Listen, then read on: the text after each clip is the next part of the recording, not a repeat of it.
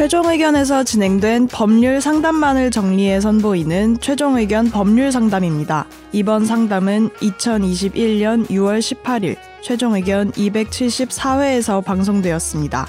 종합병원에서 내과 의사로 근무 중인 A씨는 90세의 고령 환자에게 수술이 필요하다는 진단을 내렸습니다. 환자가 돌아가실 가능성이 높음을 대표 보호자에게 설명한 후 입원시켰는데요. 새로운 보호자가 나타나 상황을 다시 설명했지만 막무가내로 환자의 퇴원을 요구했습니다. A씨가 대표 보호자에게만 환자의 상태를 설명한다면 법적인 책임이 있을까요? 또한 진료실에서 나가지 않고 폭언을 내뱉은 보호자에게는 어떤 죄가 성립될까요? 오늘 최종 의견 법률 상담에서는 의사의 보호자, 환자에 대한 의무와 업무방해죄, 모욕죄의 성립 기준에 대해 알아봅니다. 최종 의견에 사연을 보내주세요. 법률 상담해 드립니다. sbs voice news 골뱅이 gmail.com 팟캐스트 설명글에서 메일 주소를 복사해 붙여 넣으시면 더욱 편하게 사연을 보내실 수 있습니다. 안녕하세요. 애청자입니다. 사연이 없다는 소식에 예전에 있었던 일에 대해 메일 보냅니다. 그러실 필요까지는 없는데 감사합니다. 저는 지방의 종합병원에서 내과 의사로 근무하고 있는데요. 90세 할머니가 의식저하로 병원에 오셨고 담낭염이 진단되어서 수술이 필요하지만 고령 심장 기능 저하로 돌아가실 가능성이 높다고 보호자 딸 원에게 설명 후 입원하였습니다. 이후 수일이 지나 새로운 보호자 딸 투가 나타나 면담을 했고 상황 설명에도 딸 투는 병원을 요구하면서 집에 가면 사망하신다고 말씀을 드려도 없고서라도 데리고 가겠다며 막무가내로 퇴원을 요구했고 병원에서 돌아가시면 네가 책임질 거냐며 언성을 높였습니다. 책상을 내리치는 등 위협적인 행동이 있었고 다른 남자 보호자까지 와서 위협적인 일을 하였고 그 과정에 업무가 1시간 정도 마비되었습니다. 직원들까지 나서서 나가달라고 요청하였으나 나가지 않아서 결국은 경찰에 신고하고서 상황이 종료되었습니다. 뚝배기 효과음 한번 넣어주세요. 아,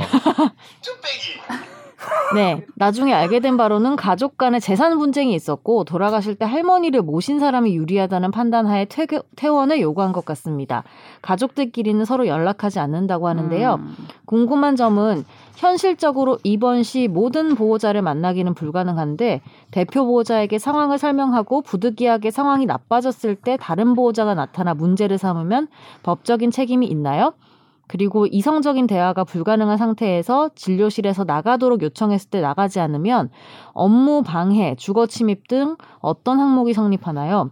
더 큰 문제는 저를 믿고 온 제 환자와 동료들 앞에서 네가 의사냐 등의 폭언에 상당한 불쾌감을 느끼는데 모욕죄 등 더 추가로 적용할 만한 항목이 있을지 조언 부탁드립니다. 음. 근데 좀 지나셔가지고 그래도 뭐 아직 얼마나 지나셨는지 모르겠네요. 증거 같은 게 좀 그럴 수 있겠네. 공소시효는 안 지났겠지만 음.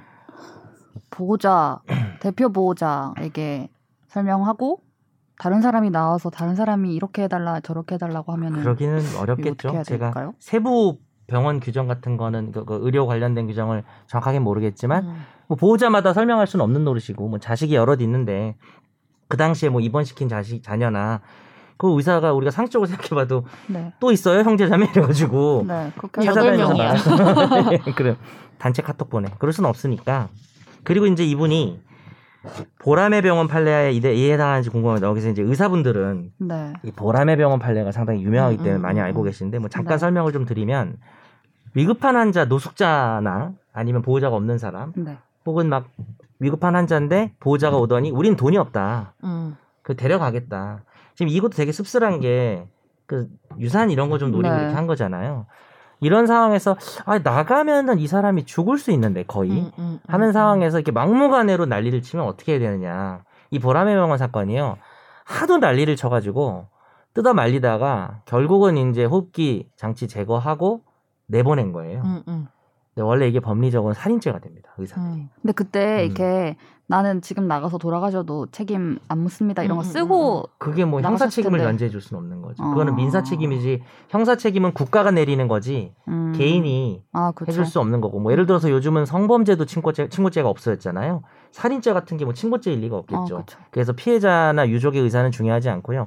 다만 아, 법리적으로는 그래요. 그러니까 이게 부작이라 그래가지고 음. 해야 될 치료 의무가 생긴 거예요. 이 병원에 들어오면 이 치료 의무가 있습니다. 우리가 옛날에 그런 거는 들어보시지 않았나요? 착한 사마리안법이라고 음, 무슨 음, 네. 길 가다가 쓰러져 있는 사람을 보면 우리가 구해주지 않아도 범죄가 되진 않아요. 우리나라에서는. 근데 의사는 자기한테 들어온 사람이잖아요. 음, 네. 자기가 치료해줄 의무가 있고 물론 이제 돈이 없으면은 그거는 뭐 구조제도나 이런 게 있겠죠. 그건 좀 별개 문제고 자기가 내보내면 이 사람 거의 죽어.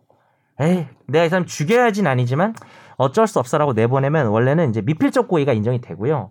또 치료를 해야 되는데 안 했음으로써 죽었기 때문에 원래는 살인죄가 돼요.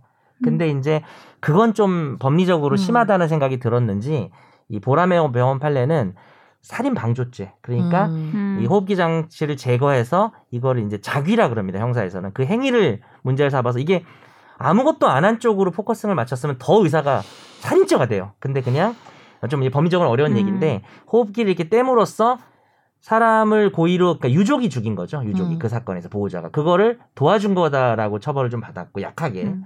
그리고 이제 원래는 나간 다음에 치료를 안 한 것도 의사가 내보내줬기 때문에 나가서 그 보호자가 치료 안 해서 죽은 거니까 원래는 살인죄 공동정범이 돼야 되지만 그 부분 책임은 묻지 않았습니다. 음. 그래서 사실 이, 이 의사분이 이 보호 대표 보호자에게만 설명하면 되나요? 보라매 병원 판례가 여기 어, 여기 해당합니까?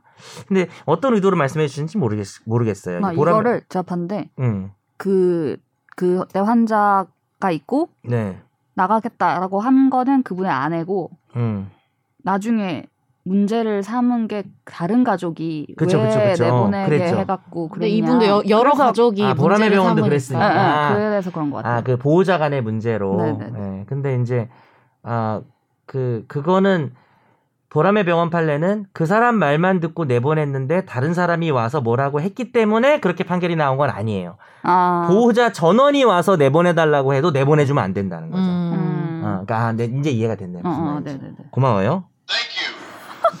이거 쓰려고 고맙다 했죠. 네. 아니 도와줬으니까 적절하지 않았나요? 네, 네. 좋았습니다. 네. 2번은요? 네가 의사냐? 라는 얘기를 어. 듣고 업무방해나 모욕죄. 아, 이게 중요하죠. 그러니까 그런 식으로 환자를 막무가내로 데려가겠다고 하는 사람한테 절대 죽을 사람이면 위급한 사람이면 내주면 안 되고요. 오히려 그렇게 진상을 부리면 어, 업무방해죄나 모욕죄로 어, 경찰에 신고를 해서 음. 그 보호자를 오히려 이렇게 떼어놓는 제재하는 음. 방법이 있고요. 업무방해죄는 이제 허위사실 유포나 속임수, 위력 이런 걸로 업무를 방해하는 건데 아 병원에서 막 난리를 치면 당연히 업무가 방해되죠. 그리고 가만 안 둘 거야 뭐 이렇게 하고 하면은 이거는 충분히 업무방해죄는 됩니다. 다만 모욕죄는 네가 의사냐 동료들 앞에서 음. 어 맞다 내가 의사다 뭐 이렇게 하면 되기 때문에 나는 가수다 이런 것처럼 나는 의사다 수위가- 이렇게 하면 되기 때문에 내가 바로 의사다. 아닌가요? 그러니까 어, 뭐 제가 너무 장난처럼 얘기 죄송한데 기분은 나쁘셨을 것 같지만 음. 어 그냥 이제 의사 자격증을 보여주면 되는 문제예요. 이거는 어. 모욕죄는 아니고 음. 뭐 이제 우리가 뭐 욕설 같은 게 좀 들어가야 쌍욕. 그렇죠, 그렇죠. 그런 게 들어가야 쌍욕 어, 뭐 쌍욕 좀 많이 아세요? 예를 들면 어떤 근데 욕을 구체적으로 하면 된다면서요. 배운 게 있어요. 최종 의견을 통해서. 아 욕을요? 말씀 쌍욕을 하지 않고 길고 구체적으로 아 정말 아 그냥 혼잣말 같은 욕은 안 돼요? 딱 너를 지칭한 욕만 되는 거예요? 뭐 아 이게 좀 예시를 못 들어가지고 좀 답답하네요. 예를 들면은 뭐 뭐 너의 얼굴이 뭐 네. 뭐 흘러내린다 뭐 이런 거요. 아 지금 좀 그래 죄송합니다. 제가 요즘 좀 얼굴이 너의 거울을 얼굴이 보고 뭐 정현석. 변호사가 50번 밟고 지나간 것처럼 생겼구나. 뭐 이렇게 하면은 아 그거 됩니다. 돼요? 죄송합니다. 된대요. 잘못된 아, 그때, 학습. 그때 우리가 뭘 들었더라? 그 저도 이런 좀 기억이- 거였는데 이런 되게 구체적이고 자세하게 아, 하면은 이 모욕죄가. 안 된다. 왜냐면 모욕죄가 아. 추상성이 좀 있는 말이야 되기 때문에 음. 그러니까 선재 아나운서 말이 맞긴 맞아요. 근데 이제 지금 그거 이건 돼요? 그거는 충분히 괜- 모욕적인데? 50번 좀 그럴 것 같긴 더 기분 나쁠 것 같은데 그러니까 모욕죄랑 명예훼손 구별하면서 나왔던 어, 얘기인 것 어, 같아요. 어, 어. 명예훼손은 구체적 사실의 적시, 모욕죄는 추상적 감정, 모욕적 표현 이렇게 좀 어. 나뉘긴 하죠. 그래서 욕설은 모욕죄로 그리고 너 전과자지, 너 무슨 뭐 바람 피고 다니지, 뭐 이런 식의 이야기들은 팩트를 적시한 거기 때문에 그건 명예훼손이고 야 이 바람 피고 다니는 개땡땡아 이러면은 이제 두 개를 하는 거죠. 명예훼손과 아. 모욕죄가 합쳐지는 겁니다. 어, 바람 피지 마세요.